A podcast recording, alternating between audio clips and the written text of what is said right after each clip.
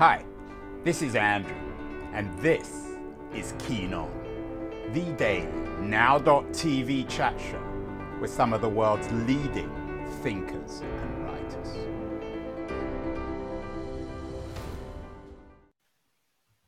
Hello, everybody. We've made it to September 2021 in our seemingly apocalyptic year. Congratulations. We're all still alive, although in California, uh, some of us, or at least the the environment is is burning up around Lake Tahoe. We are, of course, and this has been a perpetual theme in our show over the last eighteen months as we went uh, daily since COVID.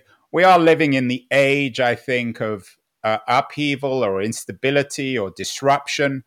Uh, headlines today are about Texas and their radical rethinking, reformulation uh, of uh, of uh, abortion laws, uh, the, the, the anti-vaccine movement. Uh, this is a headline from the New York Times. Apparently, this is the moment. I don't know whether it's September one or 2021 that the anti-vaccine movement has been waiting for. Um, the anti-vaxxers, of course, are very strong. Uh, yesterday, we had Johnny Taylor, a business writer, on the show. Uh, he has a new book out, Reset, uh, about our age of upheaval. And perhaps that's the theme, the age of upheaval. We had uh, Niall Ferguson on the show a couple of months ago. He has a new book out, Doom, The Politics of Catastrophe. Uh, but maybe we should be calling our age the age of catastrophe, given what's happening in California. Uh, everything seems up for grabs. No one is certain about anything. We had uh, Adrian, uh, we had Adrian Wooldridge on the show recently, the Economist writer. He has a new book out, The Aristocracy of Talent, which is Adrian's polite defense of elites and meritocrats in our age of uh, disruption, of uncertainty. Uh, today we have another quite historical uh, writer on the show. Um, and uh, I'm curious uh, what his take. Uh, he has a new book out uh, on a French aristocrat, a hero of two worlds, who had feet in both the American and the French revolutions. Uh, but Mike Duncan is uh, also a historian. he's the um, the author of the Revolutions podcast. Mike, are we living in another age of revolution, or is it an age of instability, or perhaps an age of upheaval? How would you characterize our age? Well, I certainly think it's an age of something like that. Um, it's always difficult to tell, like, as a historian, is what we're living through is what anybody's living through in current events really something truly different and, and a monumental break with the past or something unprecedented? Or is it just that we're simply living through times that people have lived through before? And we just like that doesn't touch us because we didn't live through it. Um, and as a historian, somebody who has worked not just in sort of uh, modern revolutionary periods, but going all the way back to the Roman Empire, uh, I have certainly seen great periods of instability and catastrophe and apocalyptic events uh, that sort of come and go. Now, if you were to ask me, you know, I grew up at sort of the end of the Cold War in the 1980s, and I moved into the 1990s. The sort of this like uh, sort of glossy-eyed end of history period is what it certainly what it felt like for the first half of my life. And uh, ever since about the turn of the century, things have seemed to have gone downhill quite fast. Um, things seem very different than they did before. Uh, there is political polarization. There is a climate catastrophe that is right on top of us. Uh, we are dealing with literal plagues sweeping through, uh, uh sweeping through the world. It's we good. Are, day, it's, it's a good time to be a historian, Mike. It's it's a lot yeah, of fun. It's, it's a good it? time. I mean, as long as we don't catch the COVID or burn up or, or burn up, Yep. It, it uh, as the Chinese said, this is this has become one of the great cliches. Uh, it's it's it's it's good to live through a period of, of interesting history. It could have been in the 1980s, which were really boring. yeah, um, but I, I would say that my my take on this is that something has changed about the way that the world functions and certainly the way the United States of America functions politically, economically, and socially. Um, that doesn't appear to be getting better. Things do appear to be getting worse uh, at a rapiding rate. Well, as I said, you're the uh, you're the host of a, a, very successful podcast, Revolutions, and also uh, the author of a new book uh, about the Marquis de Lafayette uh, hero of two worlds. Uh, the Marquis de Lafayette in the Age of Revolution. I, I, I do want to talk, of course, specifically about Lafayette. Um, but if Lafayette reappeared today on September 1, 2021, what do you think he'd make of our world? Well, aside from the sort of uh, bewilderment that he would have at uh, all of the technology that is surrounding him if we if we set aside that he would just be able to walk into this uh, and start looking around and noticing things that are happening i think that he would see a lot of familiar patterns that he saw in his own life uh, when it comes to i would say the forces the forces of progress running into the forces of reaction which is really like any like it's called the Marquis de Lafayette in the Age of Revolution because uh, we tend to treat this period, and I think that this is true between you know like the end of the Seven Years' War, moving into like 1777, the beginning of the American Revolution, pushing through about 50 years to the 1820s and 1830s. You do have a dramatic and revolutionary transformation from uh, what was the old feudal regimes of Europe and the Atlantic world into something resembling like the origins of modern Republican democracy and political rights and uh, and that stuff.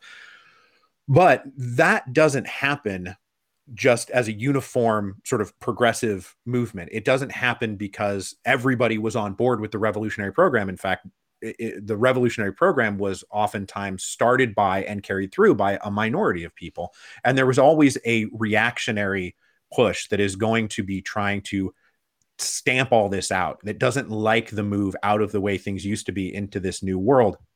And lafayette and, is somebody- that reactionary you know isaiah berlin has written wonderfully about that reaction against modernization and the revolution. Burke is the hero of conservatives.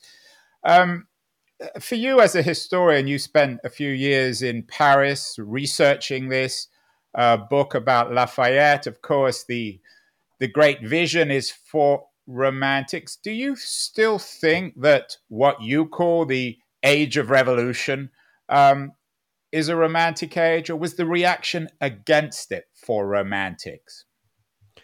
Well, I think that there is probably a mix of that, um, because certainly, you know, the one of the great romantic writers of all time, Chateaubriand, is a is a reactionary conservative who is trying to call back to earlier, more idyllic periods, at least in their minds, at least in their imaginations, um, before the horrors of modernity, before the horrors of the revolution were visited upon the world. But at the same time, like, uh, you know, revolutionary figures.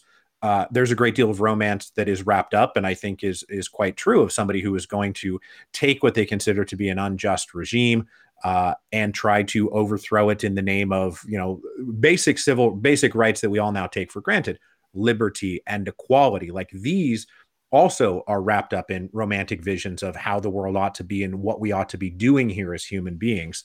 Right um, so mike let me put you on the spot. All right. Uh, you seem like the kind of guy who likes to be put on the spot. Oh boy. Um, where do you stand on 1789? I brought up Burke. It's probably more than any other event in human history. It divides people as to its historical significance, its morality. Where do you stand on 1789? Because it's the core of your book. Without 1789, there'd be uh, no hero of two worlds.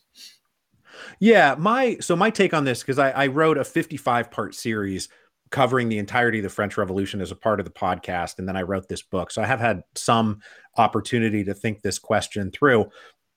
I think that 1789 is ultimately a good and progressive thing that happened in the history of the world, right? The things that come out of that are ultimately, it, when you take a 10,000, you know, the 10,000 foot view, ultimately good things come out of this the fact that the revolution had to happen at all is something of a disastrous tragedy because revolutions happen because existing political regimes and existing social systems and existing economic systems are simply not doing the job that they need to do for the people in that society. So the fact that France had to go through this. That's a very Whiggish, uh, Mike. That's a very Whiggish position, um, isn't it? I mean, throughout most of history, the, the the system hasn't somehow benefited the people, but these systems have always existed. Sure, but there was a great deal of new intellectual currents that were existing in the 18th century that were beginning to filter down into the minds of the people. And as you have more literacy and you have more education and you have uh, people beginning to look at what's happening in the world around them and saying to themselves, I mean, is this really working for me? Um, oughtn't I be able to participate in the crafting of my own laws? I mean, I personally, you know, like if you say that that's just a Whiggish interpretation, I think that's fine independently of, of being a part of any historical school. And that is ultimately what was going on. And then, but with the revolution, did they actually like when it comes to 1789 as you move forward into 1791 1792 1793 and you move towards say the committee of public safety and um, then uh, napoleon bonaparte of course and, the, the militarization of, of the revolution Exactly. And I think that a lot of that comes from mistakes that the revolutionaries themselves made in 1789. So you have a bunch of mistakes made by the Ancien regime that leads to the French Revolution. Then the first generation of whom Lafayette was was a was a key member of uh, of the sort of the revolution of 1789, they made a bunch of mistakes. And then the people who were running things in 1793 and 1794 make a bunch of mistakes and then yeah, you wind up at this uh, you know an autocratic war machine in Napoleon Bonaparte's uh, empire being the ultimate conclusion to this uh, sort of reform movement for political reform and economic reform and taxation reform that started in 1789. So, Mike, you've spent a lot of time. You, you, as I said, you you had the fortune of, of, of, of, living in Paris a few years, doing your research on this wonderful new book. I'm sure it's going to be a bestseller. Your last book was a bestseller hero of two worlds about Lafayette. Why is he an interesting figure in historical terms? Uh, many people are familiar with him now from the musical Hamilton. He was a romantic figure, but in historical, hard historical terms, what makes him interesting? The thing that initially draws me to him, there, there, there, there's a couple of things. The, the first big one is that he is a living presence through this period you know this this age of democratic revolution this age of revolution that we're talking about he comes into this picture in 1787 and 1788 as like a 19 year old who has run away from home to join George Washington and the Continental Army as they try to break away from the British Empire.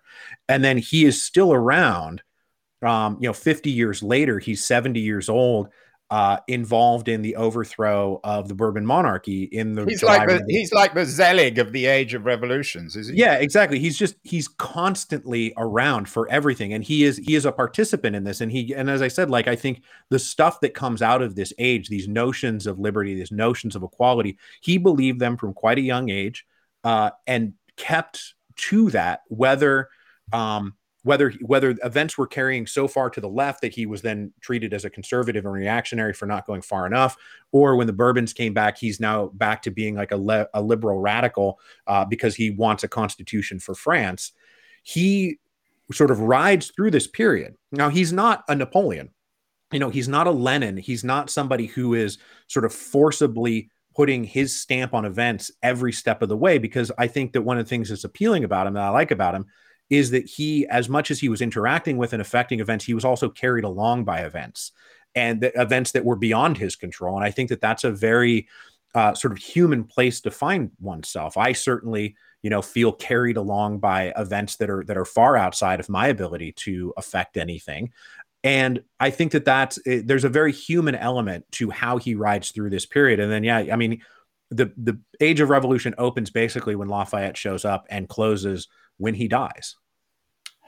Uh, he rides, as you say, through history, although his impact on history is much less than uh, the most famous of all 19th century uh, French writers and thinkers on politics and the revolution. Uh, Alexis de Tocqueville, of course, is the author of Democracy in America. Um, uh, your, your uh, Lafayette is interesting because, as you say, he has one foot in France and one foot in the United States didn't really leave much of a legacy in terms of his thinking about uh, American democracy and its relationship to the aristocratic systems of Europe, like de Tocqueville did. Um, why not? I think that's really fair. And, um, you know, comparing uh, de Tocqueville to Lafayette is something that uh, is done quite often, comparing and contrasting these two figures because both of them are are intimately linked to America's own self identity. We have there there are these two French guys, and they they knew each other actually a little bit when Tocqueville was young and Lafayette was an old man. Um, and so they so they did cross paths there in the early 1830s.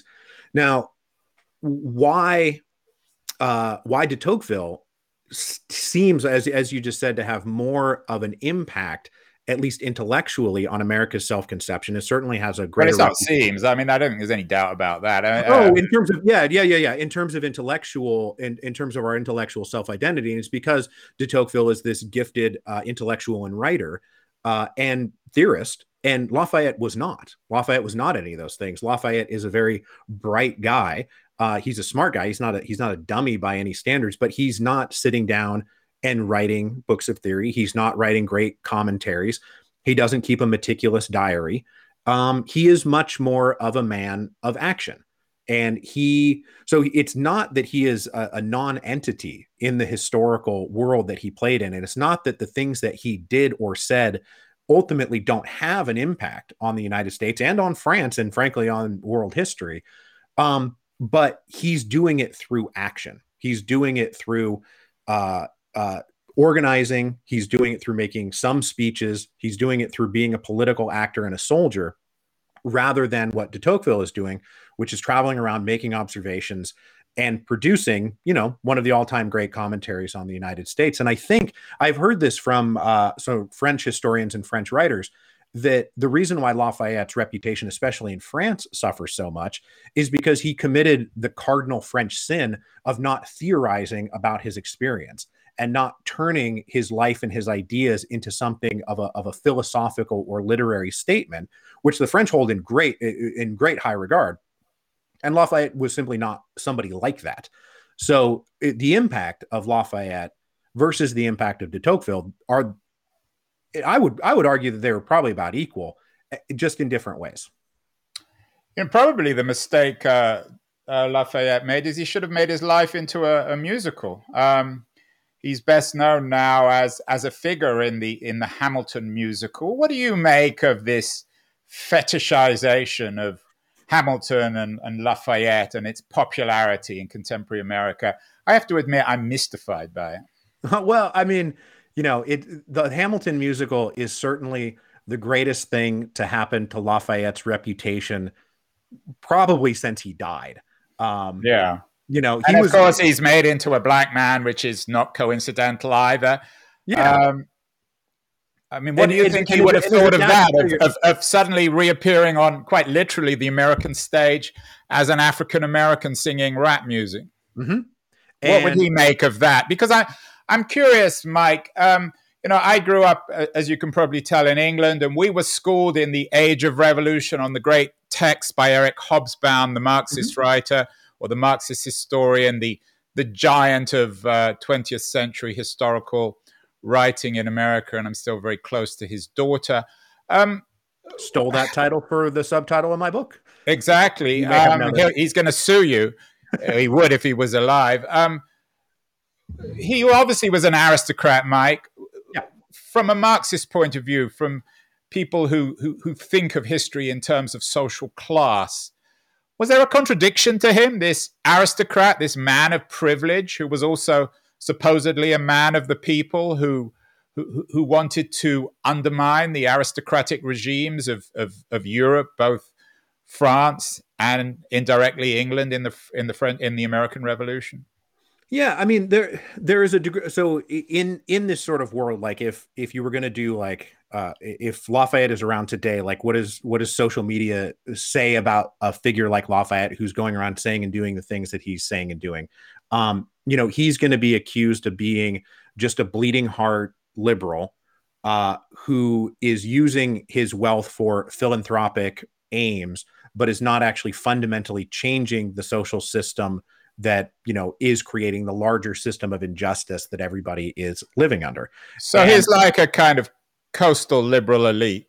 Yeah, I would say so. And I and I and honestly, I think it's a fair cop. I mean, he was he believed in uh, he excuse me, he did not believe in aristocracy of the blood as something that ought to continue to define political reality for the world. Like he he was he was in that world, in that rarefied air of the of the upper French aristocracy. I mean, he's he's connected to the richest and most powerful families in France. And he was looking around at them and he was not actually that impressed by the results of you know generations of interbreeding that produced these people who believed that they were like practically superior creatures to the commoners in France. Uh, and Lafayette was not particularly impressed with them at all. But that never moves him to a position where equality for him means that everybody is equal and we're going to have something like like a like an anarchistic commune. He believed and i think he didn't have this terminology at the time but he believed in something like the meritocracy where the best system that you could possibly have is to create you know educate everybody equally treat everybody equally legally and politically and then allow intelligent, talented, hardworking people to rise up and become the leaders of in business, become the leaders in politics, and to have them in charge of our government instead of just this old aristocracy. But as you said, the critique of this is that that still maintains a hierarchical system where some people are being rewarded with outsized political power and financial wealth, which Lafayette enjoyed both of because of his position, um, without actually attacking root and branch uh, what the problems actually were. And this is going to be, of course, a great critique that comes along later in the 19th century of everything that these liberal revolutionaries and reformers were up to in the late 18th century and 19th century. And of course, Lafayette came to an America that was dominated or by, by two great crimes the crime of slavery, uh, and perhaps even more profoundly in some ways uh, the crime of wiping out of the original peoples of, of, mm-hmm. of North America. Um, I, am curious, uh, Mike. Your uh, your book got a, a very nice uh, kind of review reference by Jamelle uh, Bouie in the uh, New York Times. He's an African American columnist. he's actually been on the show. Incredibly a smart guy. Uh, what is it about your book and, and, and, your approach to Lafayette that might have made a contemporary uh, African American writer and a polemicist somehow sympathetic to Lafayette? Well, I think it comes partly from the fact. I mean, I know Jamelle Bouie too. He's just a, a voracious reader of all things. Yeah, American and I don't want to pigeonhole. You know, I mean, yeah, I don't no, want to no, exactly. appear like a racist and say, "Oh, he's African American and he only thinks about history in, in terms of African American uh, uh, politics and, and history." But uh, I, I, am curious as to, as to why your treatment of Lafayette seems to have been uh, received quite sympathetically on the left in America today? Well, I think, I mean, one of the things that I do in the book is try to sort of explain who and what Lafayette was without turning it into a hagiography and without turning it into just a massive critique of everything that he did. And I think at the epicenter, uh, sort of at the center of that, is his relationship with uh, uh, the emancipation of the slaves and abolitionism where when Lafayette comes over and fights in the American Revolution is this like, you know, this rich French aristocrat who's, you know, kind of having a youthful adventure in America. Um, he didn't think too much about the slavery issue while he was in the Continental Army. He's, you know, he's best friends with George Washington. He becomes friends with Thomas Jefferson and James Madison. These guys are all slave owners. But when he goes home to France, within a couple years, by 1783, so we are even before the French Revolution here, Lafayette has this turn in his mind where he's like, well, the idea here is liberty, right? That's what we fought for. The idea here is equality. All men are created equal. That's that that's what was in the Declaration of Independence. And if that means anything, it must mean that eventually you're going to have to free all of your slaves. We can't have African slavery anymore. This is incompatible with the ideals that we uh, that we just fought a war for, at least in his mind, because Lafayette was an idealist. And as I said, he wasn't um, he he was a bright guy, but his IQ didn't break the bank. And so, unlike somebody like a great genius like Jefferson, who can hold these two ideas in his head because because he's a world historical genius, uh, Lafayette could never reconcile them because he probably wasn't smart enough. Uh, how do you actually pull this off? So he starts writing letters back to Washington and Jefferson saying, you know, free your slaves. Like, how are we going to do it? What's the process going forward? Like, how is the American Revolution going to fulfill itself uh, by freeing the slaves? And this becomes a lifelong thing for him. He's he's an abolitionist starting in 1783, and he remains an abolitionist uh, through 1834, his death. One of the last letters that he wrote on his death, he didn't realize it was his deathbed, but when he was uh, laid up in bed with this cold, it was he was corresponding with a member of a, of a Scottish Emancipation Society who had been, solicited him for information on the early days of emancip- the emancipation movement because he was a part of it from a very young age. The other side of this is that his uh, his his role in the abolitionist movement was profound and important, but also mired or marred by failure. He bought a plantation in French Guiana and wound up owning himself uh, 79 slaves which he did this with the intention of proving that over time you could gradually free your slaves by paying them wages, by educating them, by teaching them how to run their plantation for themselves, that then he would be able to free them and hand the plantation over to them to work as basically tenant farmers rather than slaves. He does this in the mid 1780s. Then 1789 comes along, the French Revolution comes along, and that sweeps him off in a completely different direction. And he and his wife, who were managing this property, then never got around to freeing their slaves before Lafayette is evicted from the revolution. So those slaves that he bought and owned for many years were not freed until his the enemies of his in the French Revolution, the, uh, the guys who started the first French Republic, declare the Emancipation Proclamation in 1794. By this point, Lafayette's off in an Austrian prison. He had nothing to do with it. So his relationship with the abolitionist movement um, for both for good or ill, I think tells a complete story, or at least a very uh, uh, a very true story of what all of these ideals that we have been talking about actually how they actually manifest in reality. Because as you said there is it's not just a contradiction that exists at the heart of, of the american republic. I mean it might be a fundamentally broken dichotomy between a slave society that is embarking on the genocidal conquest of North America at the same time that then somebody like uh, Alexis de Tocqueville say is going to come in uh, a couple of decades later and look around and start talking about how oh, this is a very democratic society. This is actually a very egalitarian society, um, describing the white part of that civilization as opposed to the other parts. And Lafayette does. Lafayette was not blind to this. Um, he understood where this line was. He was very hopeful and idealistic and believed that ultimately what the United States was would overcome these contradictions. But he did not see it in his lifetime. And none of the people, none of his friends that he was badgering for all these years uh, ever actually lifted a finger to do anything about slavery. Yeah, he does remind me a lot of the, the liberal elites on the coast. Maybe the, the subtitle of your book, Mike, rather than being uh, the Marquis de Lafayette in the age of revolution. It should be the, Mar- the Marquis de Lafayette in the age of the failure of revolution. Because, of course, uh, the revolution that he was also involved in in France of 1830 was, I don't know whether you would call it a failure or a farce, uh, leading up to the failed revolutions of 1848. I don't think he was around then. But no, would it be fair to say that, that Marquis, that, that Lafayette's life and his involvement in all these different different revolutions does reflect the profound failure of history to really change anything. That 1830 changed very little in France, didn't it? Well, I think what you what you're getting at here is not so much that you can define things by success and failure in the sense that one event is going to do everything all at once for all time and create a cataclysmic break that will, you know, g- give rise to a new peaceful and just utopia for humans to live in. Um, that has never been, in my experience, the way that history actually progresses. And you, there's yeah, a huge, but, but 1830 was a particularly yeah, there well, uh, he, he absurd did, moment, not only in French history but in world history. Yeah, no, and so I think his participation in the American Revolution, then the French Revolution, because the French Revolution, for all its retrograde um, after effects and the backlash that happens, you know, it, it obviously moves into the Napoleonic Empire, and then you get the Bourbon regime coming back, and you could say, well, by 1815, what had really changed. The Bourbons are back.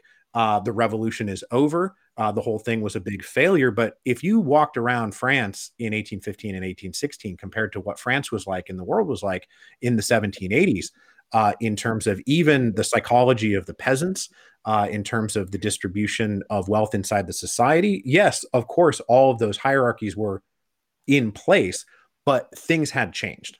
Okay, so now you go to 1830, and of course, 1830 is yes, swapping out one bourbon with another, but in 1829 and 1830, Charles X, who was originally the Comte d'Artois, literally the very first emigre from the French Revolution of 1789, was, I think, in many ways trying to complete the true reactionary um, uh, leveling of the French Revolution. Right, he wanted to erase the last vestiges of the revolution, and I do think that the French Revolution of 1830, for however reactionary Louis Philippe winds up becoming down the road, and Lafayette's very critical of that, I do think is a check on that and allows these things that I do think um, uh, are not inconsequential results of this period.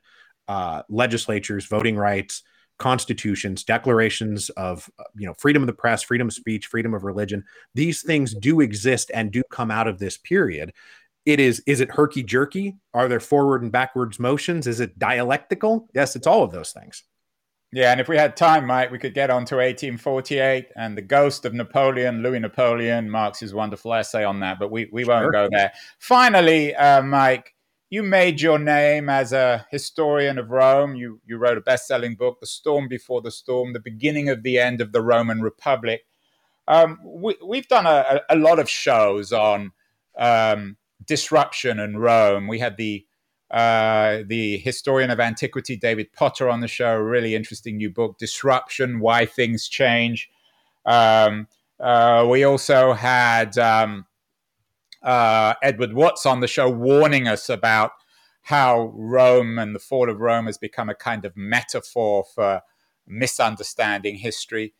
How did your um, Storm Before the Storm and your deep knowledge of Rome, how did that help you write the book on Lafayette. Are there connections between the beginning of the end of the Roman Empire uh, uh, and perhaps uh, the Lafayette age, or perhaps connections between the beginning and the end of the beginning of the end of the Roman Empire and today, the beginning of the end of the American Empire of American democracy?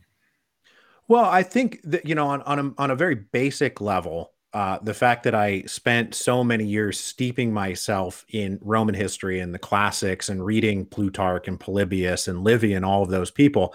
Um, when you get to talking about the French Revolution, you are talking about a group of people who were absolutely steeped in that same material. And one of the things that helps explain possibly uh, why the French Revolution happened when it did is because there were there was an expanding uh, world of education that was happening, where the curriculum was heavily steeped in those uh, classical Greek and Roman texts that were teaching the virtues of Republican antiquity. And so there are the there are great quotes from Camille Desmoulins, uh, from Louis Sébastien Mercier, talking about how you know they were in school and they're reading Livy and they're reading about you know the great heroes of the Roman Republic or Athenian democracy, and then they're emerging that you know they leave the classroom or they leave their study and they're in this um, you know they're in this world of uh, feudal absolutism. The incongruity in their heads uh, was uh, uh was quite shocking uh, in their minds, and I think that this is what feeds into the revolution and this is Lafayette is steeped in all of these things. So, uh, uh, yeah, in a funny way, it just occurred to me, in in a, in a funny way, perhaps you're you're presenting Lafayette in your work and in this conversation as a hero of antiquity. I have uh, read so much Plutarch in my life and Livy in my life uh, that I can never, I would never say that like the influence of them and the way that they presented history and the way that they talk about things doesn't have sort of a at least a deeply subconscious impact on the way that I write. Um, the interesting thing about Lafayette is that while all of his sort of classmates uh, made a made a great, uh, they wanted to be Brutus, they wanted to be Cicero, they wanted to oppose Caesar. Um, Lafayette was actually really super into Vercingetorix, who was the Gallic leader who opposed uh, the Gallic Wars, who opposed Caesar in the Gallic invasion. Lafayette He was actually Asterix, from uh, something like was he like Asterix? Yeah, he was exact. I mean, he was Asterix. Uh, Vercingetorix, uh, Vercingetorix's daughter shows up in some Asterix and Obelix because obviously Asterix takes place after the defeat of Vercingetorix. Um, but Lafayette grew up in Auvergne, and the Auvergne is what is the tribe that produced um, uh, Vercingetorix. So even from this very young age, like Lafayette has this uh, this view of himself as somebody who's going to be standing up to the encroaching tyranny of some uh, of some other power. So all of these things do like mesh in my head. I, I work so much in Roman history and I work so much in sort of yeah. French political history, which is very true of all the French politicians that I've been writing about.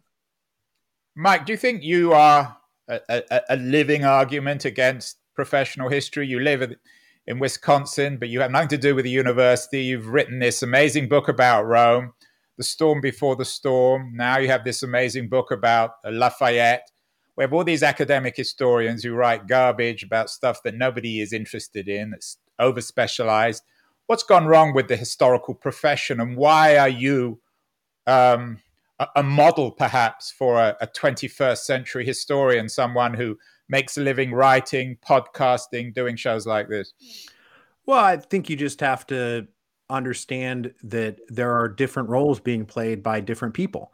Um, my role, kind, Mike. Be be be, no, be my, no, I mean, I'm, and I mean this honestly. Like my role is to I, I am a popularizer of history, right? I am a popular historian. I I am something of a popular educator in the sense that I want to take all of this information that, as you said, nobody wants to read or is boring to be. It's very interesting to me, and it's very interesting to a lot of people. And I am able to take that and I hope synthesize it in such a way that I'm able to do something which I think is quite valuable. In that, I think that societies are better functioning and uh, and more fulfilling for all of us if we have an understanding of our historical roots, where we came from, having something like a historical uh, living in at least in a historical timeline, even if you don't remember all the facts, right. it's really great to not think that the world began when you were born. Right? I think that's a that's a dangerous place. And it gives us, uh, as we started this show, it gives us some sort of perspective on our supposed age of revolution or chaos or disruption or whatever you want to describe it as. You're you're, you're enormously valuable, Mike. I have to. Uh, I have to congratulate you for this new book, Hero of Two Worlds, a result of two or three years living in Paris erudite, articulate, relevant. Um, it's it's a thrilling book. I'm sure it's going to win lots of awards and be another bestseller. So congratulations on that. Uh, I know you're talking to me from uh, from uh, Wisconsin now. Uh, what else should people be reading apart from your book on uh, on Lafayette? Oh, okay. So you know, we we talked, we've we have talked about having some kind of historical perspective and and un, using it to uh, sort of place yourself in context. And there is a book that I read. I finally got to it. Like I, sh- I wish that this book had been written when I did the history of Rome.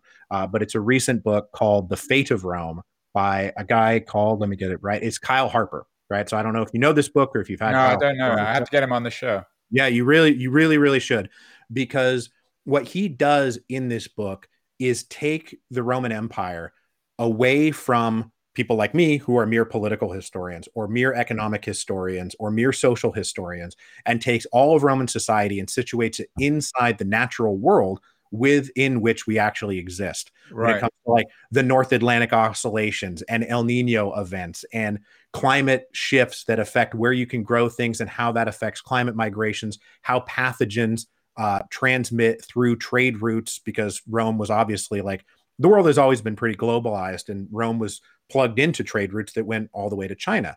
So he takes sort of a, a very long scale view over centuries, mm. uh, taking the Roman Empire from its height to its fall, quote unquote fall, um, transition into late antiquity, telling this story set against a dynamic natural world, a dynamic geographic environment, as opposed to just a static world that we've sort of always treated the mountains and the hills and the rivers as something that's very static, where all of the agency in history is captured by human beings.